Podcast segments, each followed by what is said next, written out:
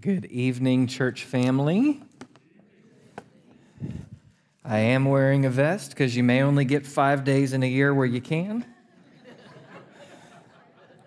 because I've lived in this state long enough to know that there's about seven or eight different summers every year. And it's just a matter of how close to December do they get. Uh, so, uh, hence, and apparently, uh, John, John Grimes and I were the only ones who got the memo. It's yellow shirt, yellow Henley shirt day. Um, but hey, so here's what we're going to do tonight. We're going to uh, potentially, we may get through this all tonight. Potentially, we may not, just as I've, as I've looked through and pulled stuff. Um, because I want to, what, what, what we come to tonight when we talk about spiritual warfare is really the sum total of back up for the last four weeks where we've been and where, where we've been trying to get to. Uh, and, and every, in every sermon or every teaching, you inevitably, you've got some kind of an intro, but you've got the body, your, your exegesis, you're walking through the passage. But in the words of my grandfather, if you, if you leave everybody without the, so what do I do, the application, you, have you've, you've not gotten through the whole message. And in some ways, we've really been in like a four week long message, and tonight really starts the primary core application, even though we've had application or tried to each week. And so I want to walk through to make sure we understand clearly, because at the core of everything we've been doing, back up, as crazy as this is, we're halfway through October and we first had that crazy worldview night last January. We're closer to back, yeah, we're, we're almost there again. When we talk about developing a biblical worldview, really what we're talking about is equipping yourself and, and to fight and actually fighting spiritual warfare. That's what we're talking about. And I'm still convinced to this day that the number one reason the state of our world is what it is, specifically the state of our country is was it, what it is, is because the state of our churches is pathetic. And the state of many of our churches is pathetic, some because uh, we could debate whether they were really a true church to begin with based on their theology. But for churches that have correct theology, by and large, we have done a poor job. It goes back to those worldview stats. The overwhelming majority of people sitting in a room in any good, solid church do not possess a biblical, Christ like worldview. So in salvation, they have the mind of Christ, but in practical living it out, they don't live out the mind of Christ. And so it's vital that we understand this because this is, this is what it is. So just to remind us where we've been, we've looked at two categories. Uh, we've, we've looked at, this is on your cheat sheet, we've looked at the unseen realm We've, we've seen that in reality, when, when we look at the world in a, in a biblical worldview, when a Christian who is influenced thoroughly by God's word and God's word alone looks at reality, we understand that there is a physical creation right in front of us that is real, it's actual. At the risk of being a little ridiculous, that table your stuff is on, it's real, it's not an imaginary table. It's tangible, we have real bodies. The physical really matters. We live in this real world where there are scientific laws like gravity. Doesn't matter where you go, there's gravity. Just matters how hard the gravity pulls you down. But we also, and so in, in seeing that, we certainly affirm there is a value to science, to natural philosophy, but only so much as it's actually equipped to tell us truth. We also acknowledge that even in this physical world, there are things that resemble the spiritual world. Hence, why we all know a human being is more than just flesh and blood and chemicals. No sane person thinks when they say, I love you to their sweet little kid, that they're saying the chemicals in my body are spontaneously moving to produce a kind feeling toward it. No one thinks that. There's something, there's something beyond this world about, about love, about caring for someone, about bond. We know that because we also affirm there is a real spiritual realm. There's a real spiritual realm where there's a real place, heaven, where those who are in Christ go upon their death, where, where God has chosen at this point in time to make to, to, make his presence and glory most manifest and revealed, where, where the angels are there around his throne praising, where all those who have gone on and died before us are there. There's a real place in the spiritual realm called hell, where those who have died apart from Christ, where some of the demonic hosts that are already bound and in chains and thrown in are there currently uh, receiving the just wrath of God, waiting for the final judgment. We know that there are both angels and, and there are some demons who obviously are not bound because uh, Scripture describes those as well that, that we can't see, but that see us, that interact in this world. And specifically when it comes to the demonic host, as we'll start here in a second, that don't just interact in this world, but from a standpoint of, but from a certain standpoint, they rule this world. Now, don't mistake me. Jesus rules the world. Jesus is in control. Jesus is the captain behind the wheel of the ship. The ship will only go where he says it will go but the demons run amuck all over the ship and how they influence people and where they go. This is the reality of where we live. And if that's the reality, then it has to change the way that we daily live, move, and breathe and see, interact with, and go about the world we see. So I invite you, we've got several passages we're going to get through tonight. Uh, but before, before we turn, well, you can go ahead and turn. We're, we're going to start out in Ephesians 6. And, and we're going to start there and should we make it through my notes, we'll end there. Should we not, come back next week, we'll end there. no matter what week it is, we'll end in Ephesians 6, but we're going to start there too. But let me ask you this question. When you think of spiritual warfare, what imagery comes to mind? And if, if what you're expecting tonight is, is a Baptist class on casting out demons and exorcism, you are sorely going to be disappointed because we're not going to address any of that because that's not even in Scripture the bulk of what spiritual warfare is. It's not that it's not real, but that's not what the bulk of it is. If if what you think by spiritual warfare is, yeah, that, that's the stuff those really hardcore Pentecostal charismatics talk about, and they just strike me as strange, so I just don't think about it. Well, that's not good either. Because Scripture is clear that you and I are living in the midst of a real war, a real battle. Listen to what Ephesians chapter 6 verse 10 says. Finally, be strong in the Lord and in the strength of his might. Put on the full armor of God so that you may be able to stand firm against the schemes of the devil. For our struggle, for our war, is not against flesh and blood but against the rulers, against the powers, against the world forces of this darkness, against the spiritual forces of wickedness in the heavenly places. Church family, if we're going to fight the actual spiritual war that's in front of us, we've got to actually be able to look and see the real enemy in the real battle. And notice what the passage says it says, Put on the full armor of God. Why? So that you may be able to stand firm against the schemes of the devil. Schemes is, is, a word that means a devious method, it's a way of doing something deceptive, especially in a systematic way. It implies an orderly, logical arrangement of steps, craftiness.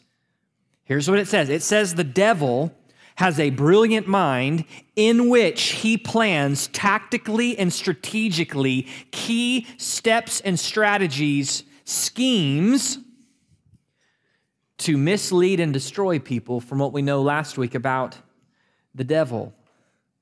By the way, it's the same word used earlier in Ephesians when he's calling us to maturity as a body. And he says, as a result, we're no longer to be children, tossed here and there by waves and carried about by every wind of doctrine, by the tricky of man, by craftiness in deceitful scheming. Part of maturity as a believer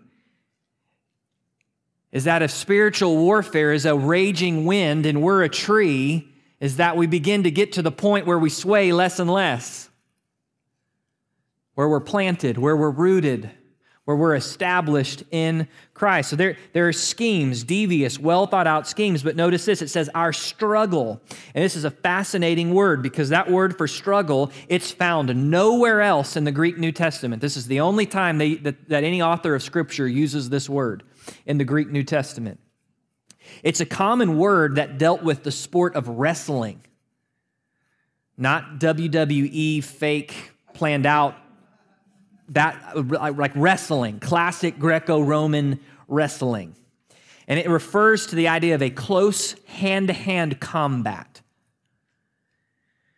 And it's interesting because it's here in a passage you would expect more of a military word, but, but really th- this is a wrestling word. It's, it's a close hand to hand combat where, where you, you use trickery, cunning, and strategy. It speaks to a personal fight. In contrast to, if, you've ever followed the story of uh, Jim Elliot, Nate Saint, the five missionaries killed in Ecuador, and the tribe eventually comes to faith in Christ. Some of them would come to America uh, and live with Steve Saint, uh, Nate's son. And it's interesting, when, when they watched, they were fascinated by World War II documentaries. So here, here is a people group, is the people group that has the highest murder rate of any known people group prior to their salvation. And when they saw the dropping of the atomic bombs on Japan, it was interesting their perspective of it because they were like, that, that's so evil, that's so cowardly because you don't even know who you're killing. Now, I think we've grown so accustomed in what we think of warfare, that, that's kind of what warfare is. Notice the language here. It's not some impersonal, emotionless, drop a bomb, don't know who lived, who died. It's personal. The battle we're engaged in looks at you as an individual, it's personal. It's intense, it's handcrafted to come after you, to wrestle you through trickery, through deceit, through cunning. Not only this, but, but, but the struggle is not against, notice, flesh and blood. So the personalness of this battle is not against the president and his cabinet and agenda. It's not against the Senate or the House. It's not against Putin. It's not against, and don't mistake me. This battle that's not against flesh and blood does take place for us in a flesh and blood realm. But we've got to be clear the enemy is not flesh and blood. It's far worse. But against the rulers, powers, world forces of this darkness all of these words, the spiritual forces of wickedness in the heavenly places, all of these words refer to demonic powers. Who are far stronger than us, who have far greater intelligence and cunning than us, and whom we can't see. Whom according to Ephesians 2, they follow, they follow the leadership of, of their leader, Satan, the prince of the power of air, who is at the forefront of leading all world culture.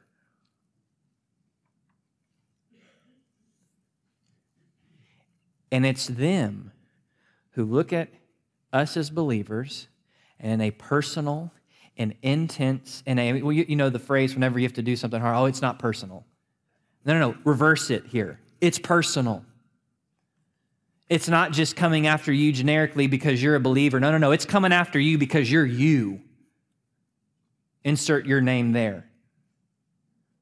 It's personal. It's cunning. It's trickery.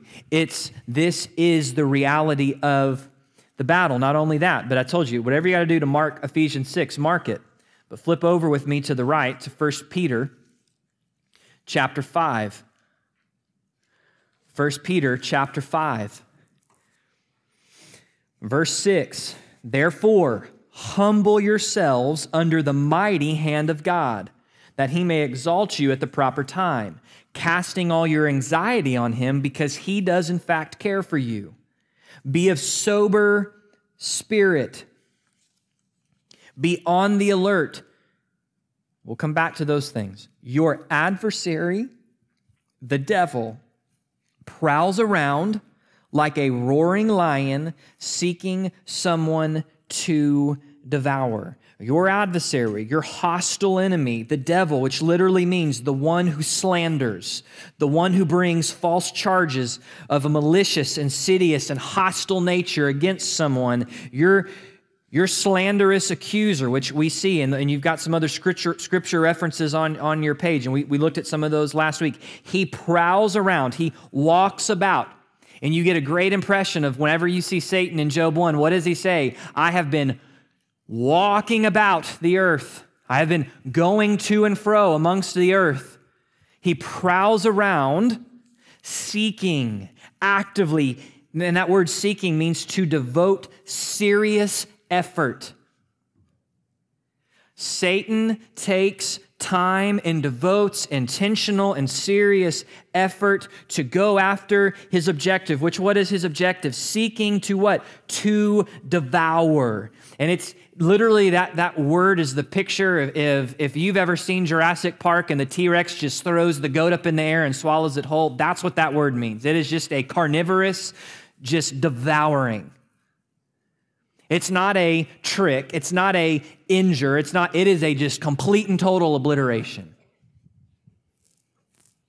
And I, and I mentioned this last night. I remember looking into this this years ago about, about lion, the imagery of, of the lions and what that looks like.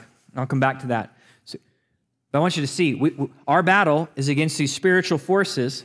And when you look at the leader of these spiritual forces and what he's doing, he is devoting intentional, active imagery, uh, uh, energy to finding ways to devour, to destroy, to bring destruction in whatever way he can. So, so this leads us to this. And some of this is a little bit of a rehash, but we need the rehash to get to where we're going.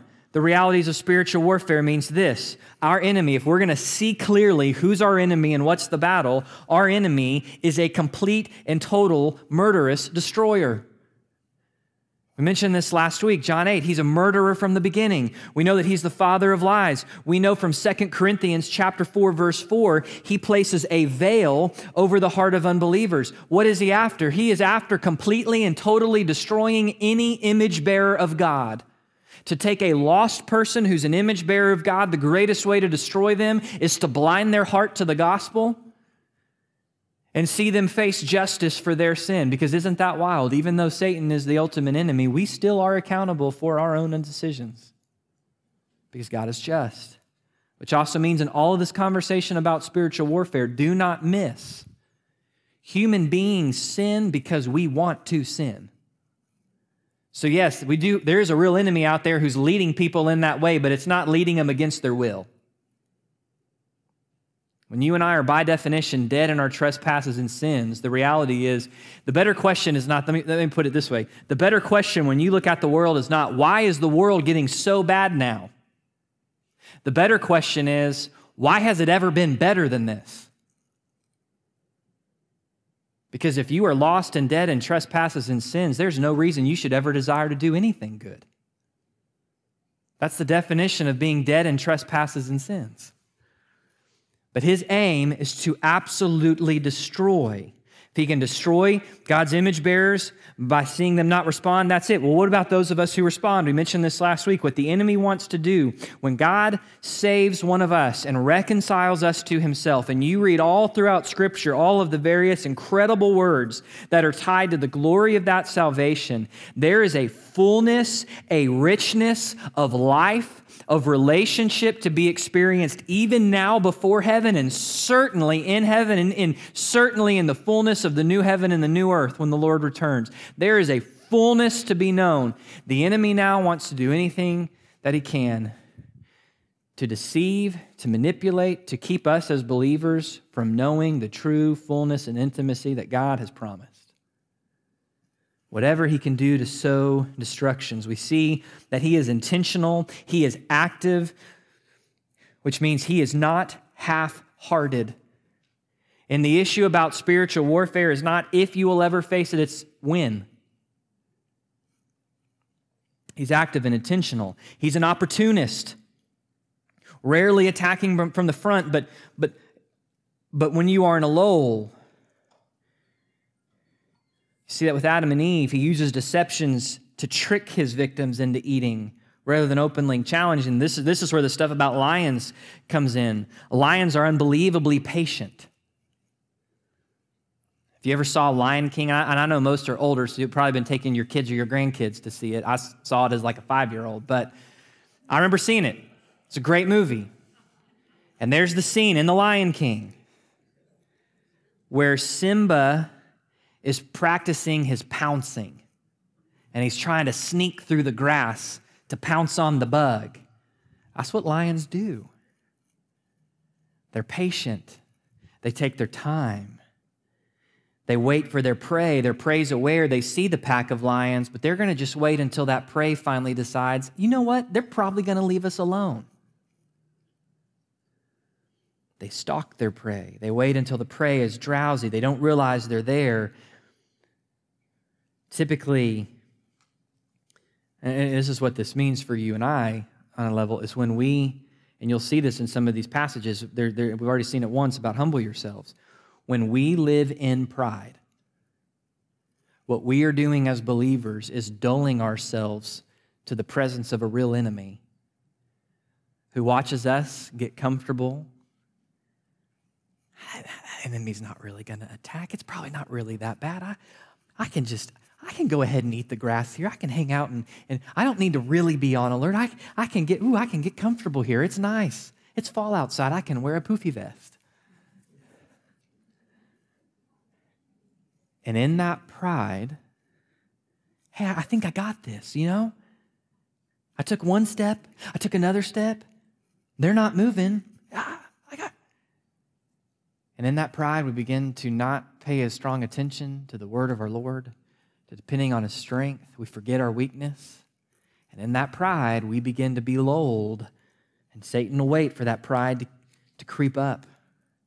And just like lions strike when they can't be seen, so Satan and his host of demons, they love to not be seen. And this is why I say it's so key that we do away with some of the imagery of, oh, spiritual warfare. That's that's the kid in the creepy, the creepy house who walks out and the eyes roll back in their head and a weird, deep sounding, nasty voice comes out that everybody, including the lost people, are terrified of. Now, I'm not saying that there's not demonic stuff behind that too. What I'm saying is, you go throughout Scripture,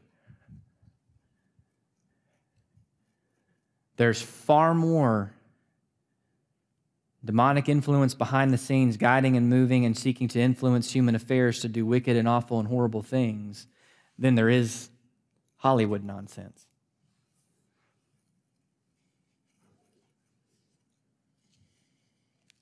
It's common for lions to sit and watch their prey in the daylight.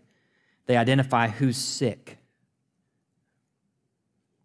who's already feeding sin in their own life. They identify who's hurting who's already gone through hardships and trials, who's, who's already struggling with a little bit of doubt. They identify who's weak or who's young, and they go after them.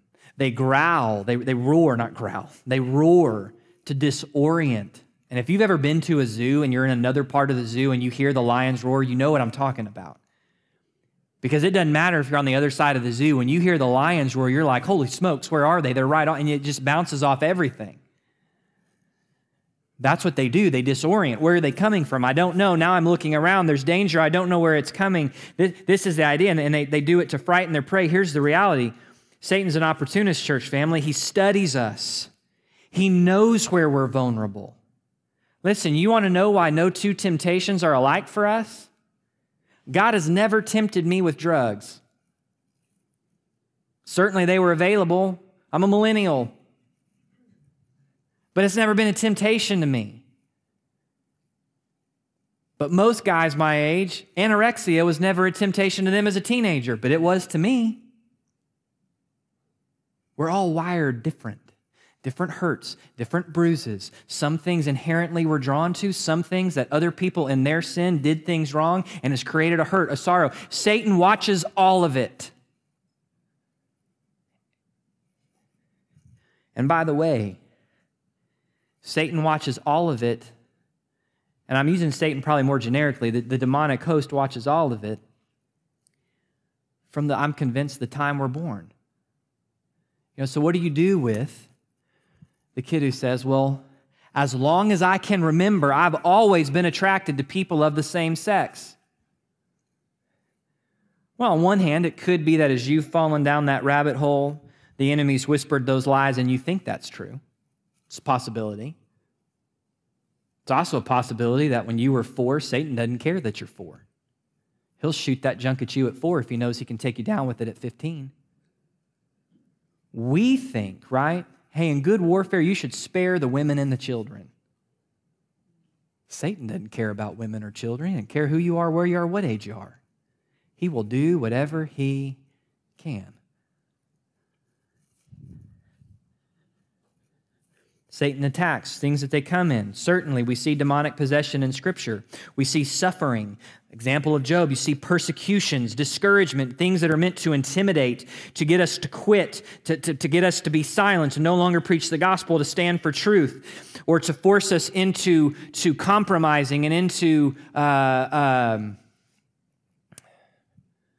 to conformity with the ideas they're peddling in society. You see slanderous attacks, condemnation, reminding us of past sin, even though we've repented from it. You see temptations. And by the way, temptation doesn't have to be the big sins pride, pleasure, acceptance, fear, worry, doubt.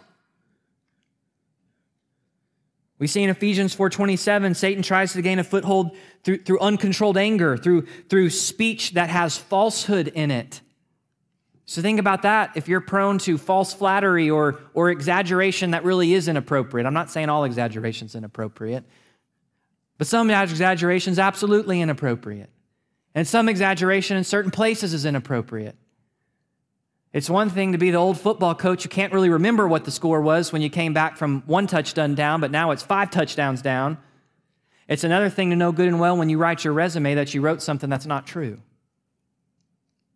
Or maybe it's not false, but it's certainly not true. It's exaggerated. There's these things Satan works through. Lies, the primary means of his assault, to take to take truth about God's nature, about God's character, about God's word, about the world, about sin, about ourselves, and to give some truth, but to twist it to where it's all a lie. But it sounds good. It sounds right. It fits in the limited knowledge that I have. It flows. It seems to compute. This could be on a personal level, it could be on a societal level. False thoughts, false beliefs. 99.9% truth is always 100% of a lie.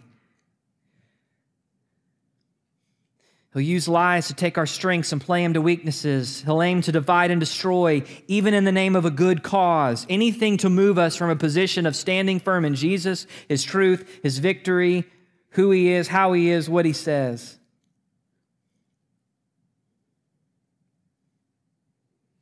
And these things all present, I mean, I'm sure as I say some of that, if, if, unless you're living under a rock, you've got thoughts coming to your mind of ways you see that happening both in our country and in our churches right now.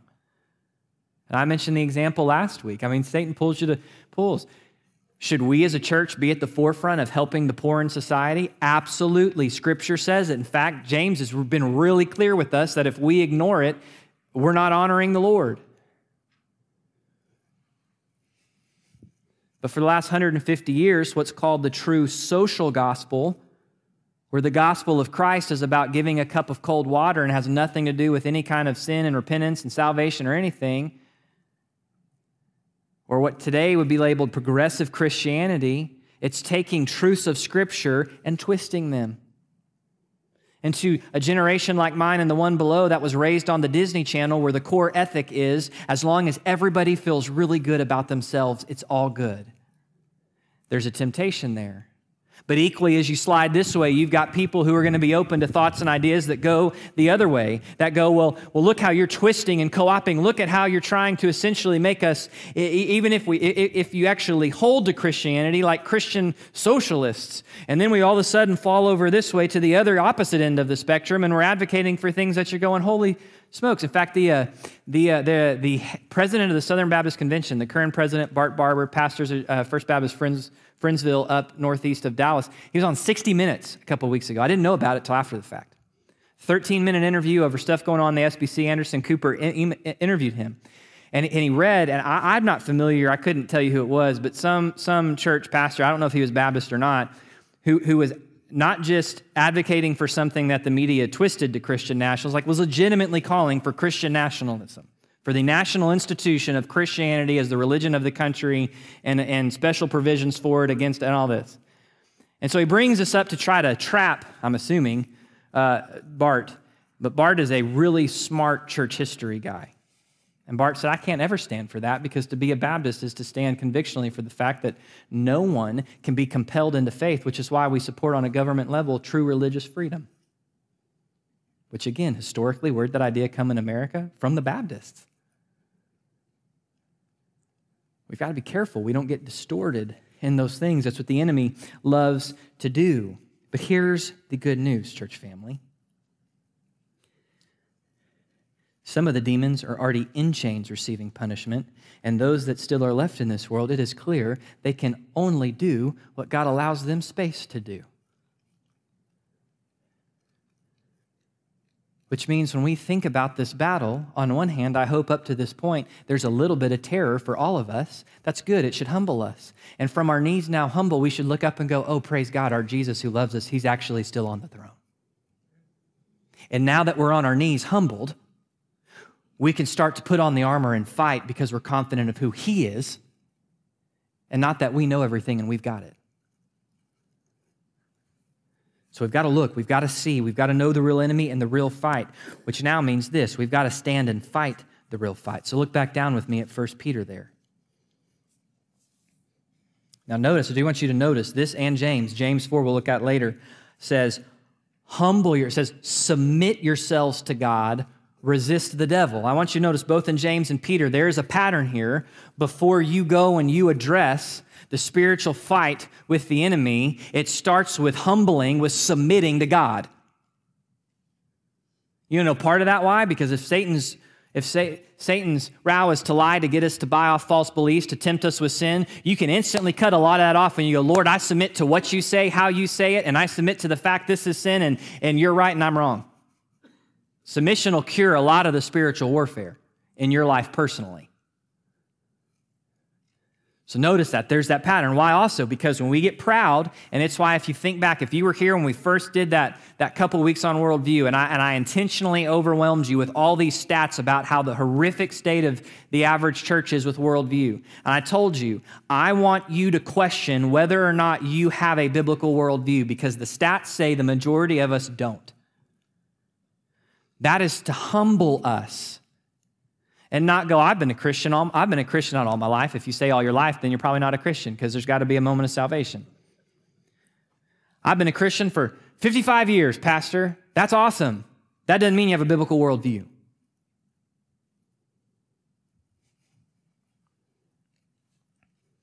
So there's a humility there, but look, look specifically what Scripture says. Devil, uh, the adversary, uh, prowls around like a lion seeking those to devour. Look at verse 9. But, or sorry, back up to verse 8. Be of sober spirit, be on the alert.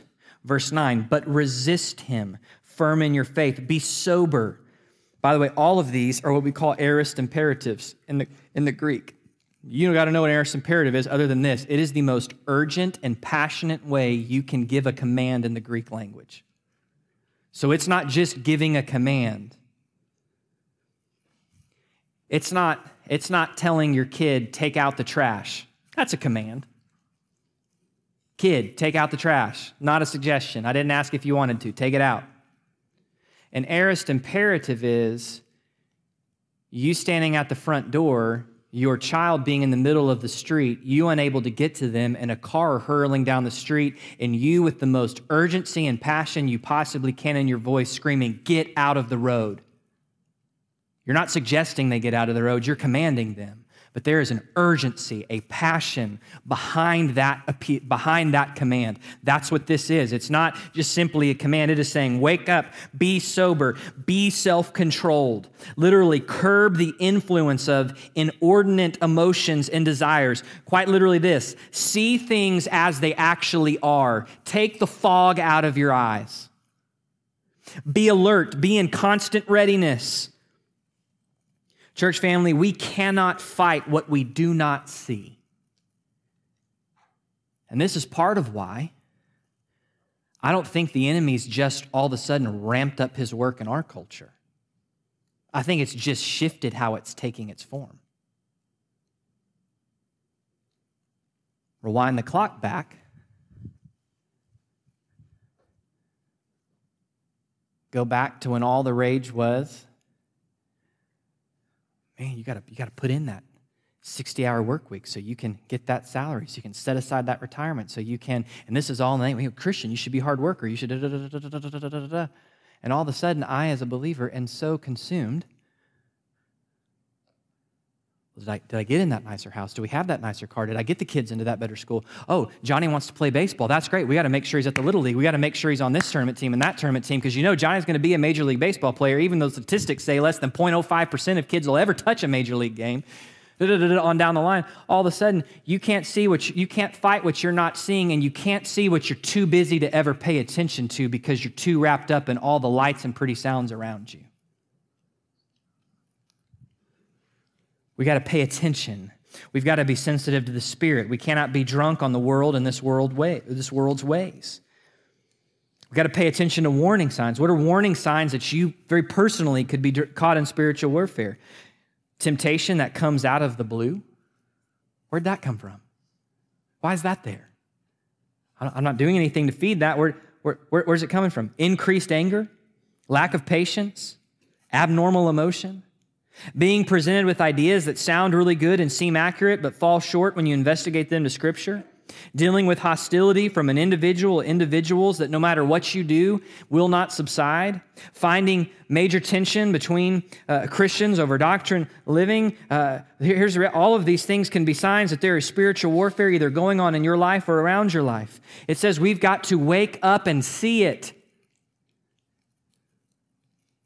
Got to wake up and see it, and that's the danger of thinking spiritual warfare is uh, is is. Um, and by the way, I've never seen like The Exorcist and all these movies, so when I use these as examples, like please, no, I, I, that's not my. Mm-mm. But when we think spiritual warfare is all this crazy exorcist stuff, you know what that inadvertently does? Well, that's that crazy stuff. Mm, I don't know about that. I'm gonna, and we become blind to what it really is. How I think. You can't fight what you don't see. And it says, see things as they really are, be sober, be alert, resist. Be, be firm against someone else's onset. It refers to something active, a, a choice we've got to make. And how do we resist? By being steadfast, firm, not shakable in our faith, in, in resting in what, what is actually true. And understand, here's the good news about this on a personal level, church family. If you and I are given the command by God to resist the devil, it means it's possible to resist the devil. Because God does not give commands that by His power living within us, the Holy Spirit, the Holy Spirit's not His power, but God Himself, the Holy Spirit living in us, empowering us, by His grace, there is no command of His that He can't meet through us. There's plenty of commands you and I can't meet of our own. That's impartially to show a lost person that they're not saved, they don't measure up. But it means the enemy can be resisted, can be set against, can, can be stood against. And our ability to resist is assured because it says in Colossians 2:15 that Jesus after going to the cross, he held all of the demonic forces up in public shame. Because he's won. He's not going to win, he's already won.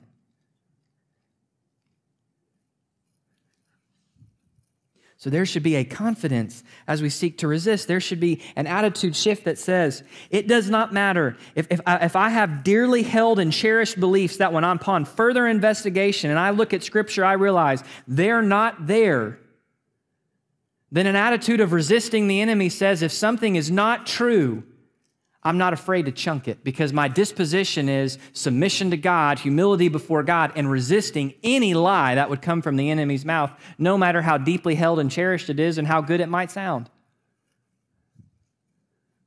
I mean, goodness. And does the lie that if you really have great faith in Jesus He'll heal every disease, and He'll make sure you have a guaranteed $250,000 salary and a good car. I mean, some of that sounds facetious, but you've ever listened to some of those prosperity gospel teachers?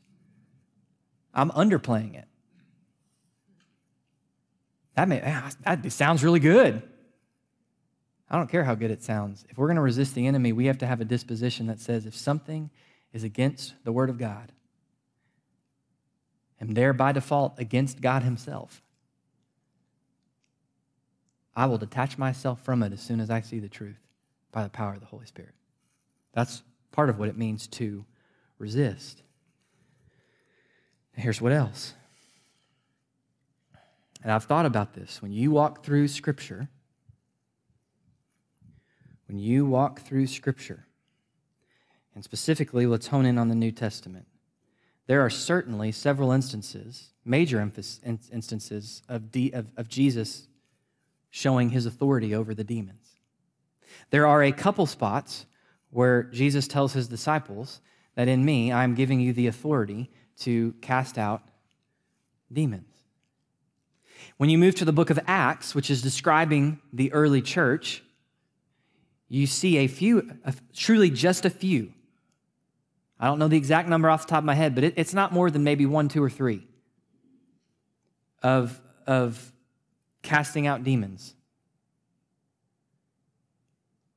But when you read the majority of the book of Acts, and then when you turn to all the rest of the New Testament epistles that describe for you and I in the most direct way possible as followers of Jesus in the new covenant of his blood, what it looks like to follow him, what is expected, how we are to live and operate, move. And isn't it interesting? There is no how to cast out a demon passage. There is no how to identify the various levels and ranks of the demonic and call out their names passage. I can keep going. But there are nothing but passages on this is the gospel. You better make sure you understand it. There are nothing but passages on. This is the kind of holiness God expects to look from your life. There are nothing but passages on. This is how you should think. This is how you should take captive. Let's just think about the book of Romans. Paul spends 11 chapters defending the gospel that is by grace through faith alone. And when he finally gets to chapter 12 and says, Therefore, in light of 11 chapters of hardcore systematic theology about how you're saved and what that means, Therefore, first command be transformed in your mind, how you think. There's a whole lot of stuff. We, looked, we went through Philippians last year, church family. How many times did we come upon the verb reckon, consider, think, take captive your thoughts? And so you see this, Second Corinthians chapter 10. Now, contextually, here in chapter 10, it's interesting. Paul is defending himself against the Corinthians' false, uh, false attacks on his apostlehood. Paul, you're not a fancy speaker. Paul, you wouldn't let us give you money. Paul, you're not really who you say you are. We're, we're, we're, buying into these super apostles, which I love that, like, the issues in the first century church are the same issues as today. It just, people don't change. Just, just our clothes, air conditioning, and technology. That's what changes. Um, and facial hairstyles and hairstyles, stuff like that.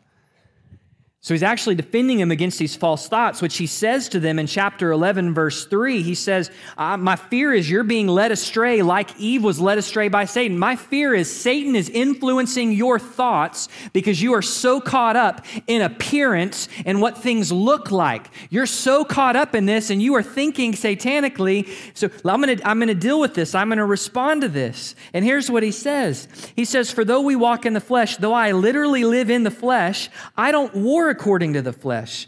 Or in the flesh we are living, but not in the flesh are we warring. It says, For the weapons of our warfare, they're not of the flesh. They're not swords, they're not shields, they're not helmets, they're not.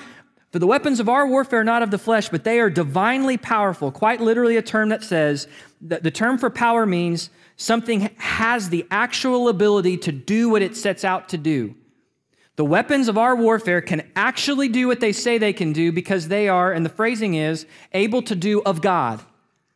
They're not just able to do it as if they're able to do it, but they're able to do it because they come from God. It's His power. Which, who's more powerful than God? No one. Yes, please, no one. Let's. Uh, if, if, we don't know that, then we need. I need to start all over. Um, don't be afraid to say no one. No one's more powerful than God. Says these weapons for the destruction, for literally the leveling to a flat plane, strongholds. And, and we destroy speculation. We destroy thoughts of a cognitive, calculating, reasoning. We destroy them. Again, same word. We dismantle, we undo, we overpower them. And any lofty thing which in arrogance raises itself up against the knowledge of God. And knowledge of God there is not your knowledge of God or my knowledge of God, it's the true knowledge of God. Not my opinion about God, your opinion about God's God's opinion about God. And we are, and, and it says, taking every thought captive, taking every thought into a prisoner of war, is the literal term. So here's where we'll wrap tonight before we, before we pray to conclude tonight. And we'll, we'll pick back up next time. We've got to be awake and, and see the actual battle. We've got to be on a constant state of readiness Listen, that's part of why when you read about rest, part of what we what will we do in heaven when we looked at it? We will rest. We will rest. But what are we resting from? Because we're also going to work in heaven. Yeah, but we will never have to fight in the war again. There will be no enemy to tempt. There will be no false truth running around. There will be no divisions in the body. There will be no separations over this or that. We will rest. So understand what that means, believer and especially because many of you, you have walked with God for a long time. If you're still living and breathing in this world, it's not time for us to rest. The Christian life is one of constant alertness to the battle. We don't ever get to power down. Take a physical nap? Yes. Take a spiritual nap? Never. We have to resist the devil. Well, one of the ways we're going to resist, what is it? It's to take the weapons. We can look more at that uh, in the coming weeks, but it's to take the weapons that are powerful to destroy strongholds, these, these strongholds of thoughts, these ways of thinking, these fortresses that are, that are leading people astray. How do we come at those? We don't come at those with flesh and blood. But how do we come at those? What does it say? Taking every thought prisoner of war. The overwhelming majority of spiritual warfare that you see presented in Scripture and that you will experience and I will experience in this life is going to take place between here. It's going to be the thoughts that you and I latch onto about God, who He is, what He's like, about ourselves, about the world, about what's okay, about what's not okay, what's not okay. It's going to be the thoughts that we latch onto. That is where the battle takes place. But historically, and especially when you study historical American Christianity, one of the major things that happened as the Second Great Awakening took place had an awesome start prayer, prayer meetings. And initially had a great start, but, but what it became as it went on is it became a very emotionally sensationalized. And you'd sweep in with these revivals, they'd be real emotional. People would have these experiences. Oh, we, we saw all these people, boom, and then they leave town. By the way, both Mormonism and Jehovah's Witness came about in areas that had been swept in by revivals and then left in no follow up discipleship.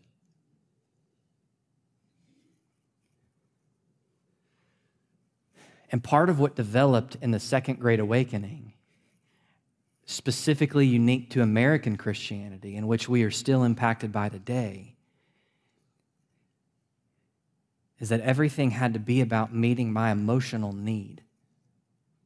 And what that developed into as time went on was an, what we call an anti intellectualism, which means, Pastor, if you talk to me about anything that causes me to think, ooh, I don't want that. I, I just need you to help me know how to feel good about Jesus and make it through my week. Now, listen, I, there's no problem about wanting to feel good about Jesus and make it through your week when you're underslept and you're, you've got four kids and they're running around. I'm not knocking the fact that there are felt needs we need to address as a church. Guess what? Scripture addresses those too. But we became so hyper focused there that one of the things that has happened over the last hundred years is that we have not done a whole lot to build up the mind of the body. And so it does not surprise me at all when I see so many people, old and especially young, who at a certain point realize the emotional sensationalism only goes so far. And if there's not any real faith there at all, then it's not even of any validity whatsoever and are then tossed to and fro by all these thoughts that come left and right, forward and back. And, church family, I'm telling you, if we're going to be and grow into maturity, then one of the ways, the primary way we're going to fight, we're going to resist the enemy, we better be vigilant over what we actually think. You want to know one of the best ways to be vigilant in that? It's to read your Bible. And I'm not trying to be, have your quiet time. Read your Bible. You want to know how to pick out a counterfeit $1 bill? Know the, one, know the real thing really well, because there's going to be infinite forms of counterfeit. Read your Bible. Pray. And I'm not saying all parts of the Bible are easy or fun to read all the time. But it's sad to me when half the people in our church, you go, ah, oh, we're going to go read, we're going to go walk through, uh, we're going to go walk through the book of Hezekiah, and everybody's flipping through their Bibles trying to find it. You go, there is no Hezekiah. There's a king Hezekiah, but no book Hezekiah. We are going to walk through Habakkuk, and Habakkuk, I've never, I didn't even know there was a Habakkuk in the Bible. Now, don't take that personally if you'd never read Habakkuk before we walked through it. That's not what I mean. But one of the number one ways we're going to take captive our thoughts, what are you going to take them captive to? Truth. But it's hard to take them captive if you don't know truth. So, hence, come back to this example that we're going to pray. Sitting in the car with my dad, I've shared this before, just once, outside the barber, junior high, and this really, and I, I still like the song, this really popular Christian song of that year came on the radio, and dad said, Oh, it's the heresy song. The heresy song. I said, Listen to it. It's a song, Audience of One, by Big Daddy Weave. For my audience of one. Living, you know, living my. And and and by the way, uh, and and I know some of you you you obviously weren't in my shoes at that time. I can't tell you how many camps and D nows that was the theme, audience. So that was a very impactful song because of the theme, audience of one. But it says this You are Father and you are Son. As your spirit flows free, let it find within me a heart that beats to praise you.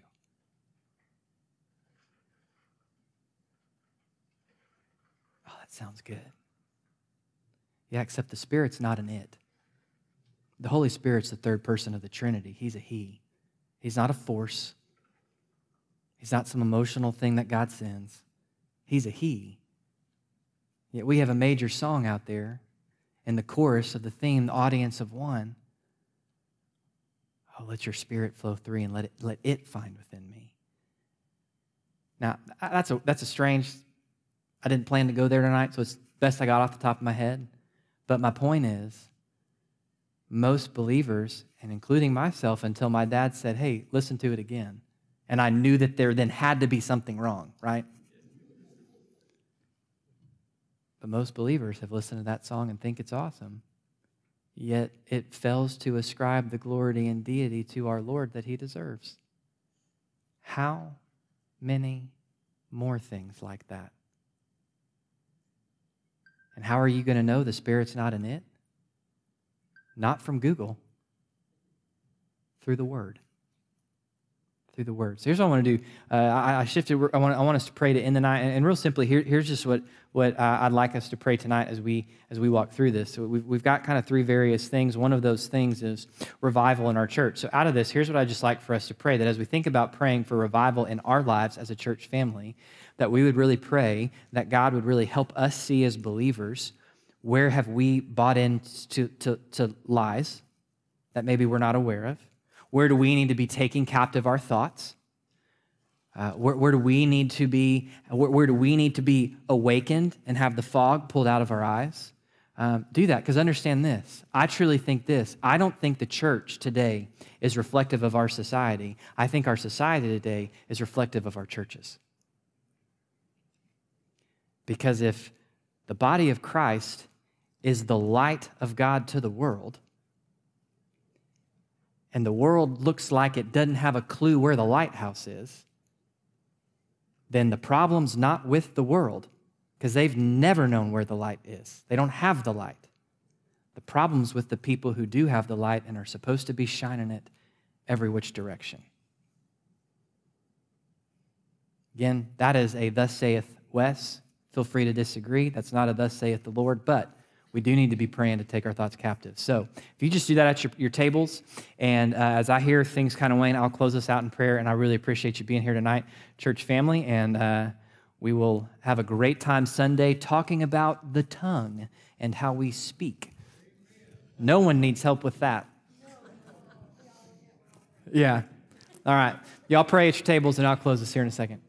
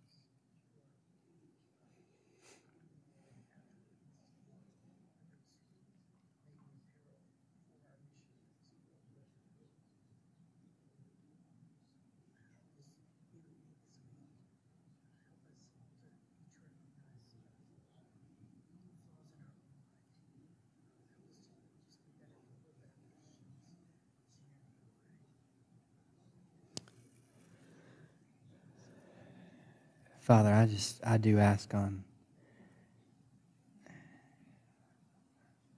Lord, just our behalf as a church, that you would light a fresh fire in our hearts, that you would breathe um, a fresh wind into our sails. And, and Lord, I already believe you've been doing that, so I just ask that you'd continue to do it and do it all the more. And find us ignitable, find us receptive of where you would breathe your life into us. God, and a big part of that, Lord, if, if we're going, um, God, if revival is really to, to, to begin and start here as a church, Father, it does have to start with our minds and what we believe. So I just ask, Lord, that you would in all of our lives, where there is, where there are false things we've believed, likely some we know are false, but it's just too easy to, to fall on them. Thoughts of insecurity, thoughts of um, self criticism, things like that. Lord, there may, may be thoughts that are false that we don't realize are false. God, would you shine your light of truth, Holy Spirit, out from our hearts? Would you open our eyes to see those things? God, that we would see them clearly, that we would repent of them. God, and that, and that we would actively seek out, Lord, what is true and, and, and replace that false thought with what is true. God, that we would not be guilty God, of falling to the lies of the enemy directly. Uh, Lord, I think sometimes the enemy just knows the right way to, to throw something ridiculous out there, and then we just take and run, run with it. And it, I'm not even so sure it's him doing it, it's just us running around with it. Lord, we, we just be people that are about your word. We don't want to fall short of believing what your word says, and we sure as goodness don't want to go and make up stuff your word doesn't say and go beyond your word. We want to be people of your word because, Lord, if, if we are yours, then we are people of you. So, Lord, there is a spiritual war that rages around us. And, and, and Lord, obviously, tonight we didn't get through all the ways that we respond to that. We just got through a few. But remove the fog from our eyes. God, when we, when we turn on the news, rather than being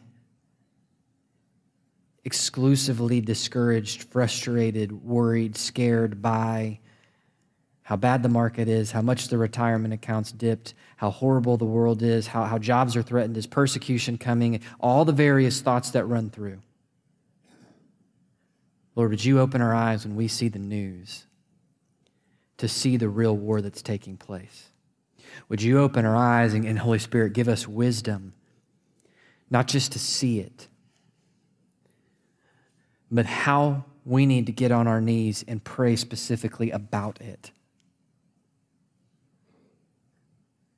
Because, Lord, the reality is our weapons won't demolish any stronghold, but your weapons will obliterate to a smooth, flat surface any stronghold. Jesus, may, may, may you convict us where we are proud, where we think we're not in danger, where we think we've got it. God, would you convict us? Because what I don't, we don't need to be doing is just running around and doubting everything we once thought. And we don't need a spirit of doubt, Lord. What we need is a spirit of honest humility. So, Lord, we need to be convicted of pride that's lulled us to sleep. God, wake us up, convict us. And Lord, as we fall on our knees, recognizing that if, if you don't move,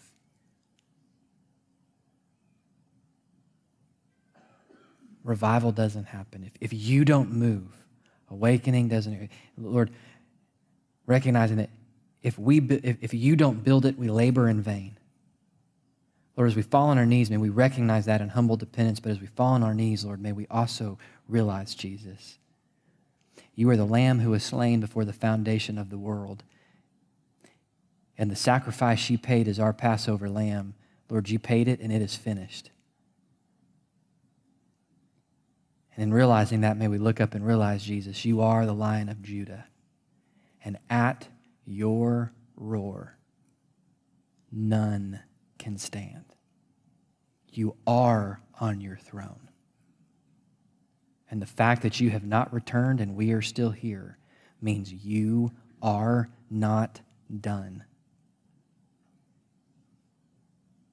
So forgive us, Lord, where we've gotten distracted. And in all of our lives, God, wake us up and find us responsive to your waking us up.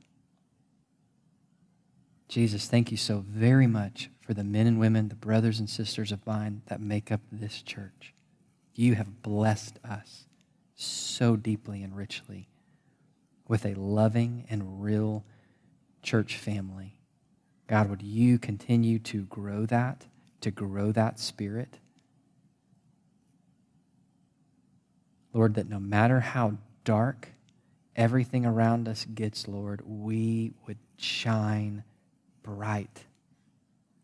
Hearts filled with true love for you and true love for each other and a real love to see this world know you. God, thank you for letting us be together.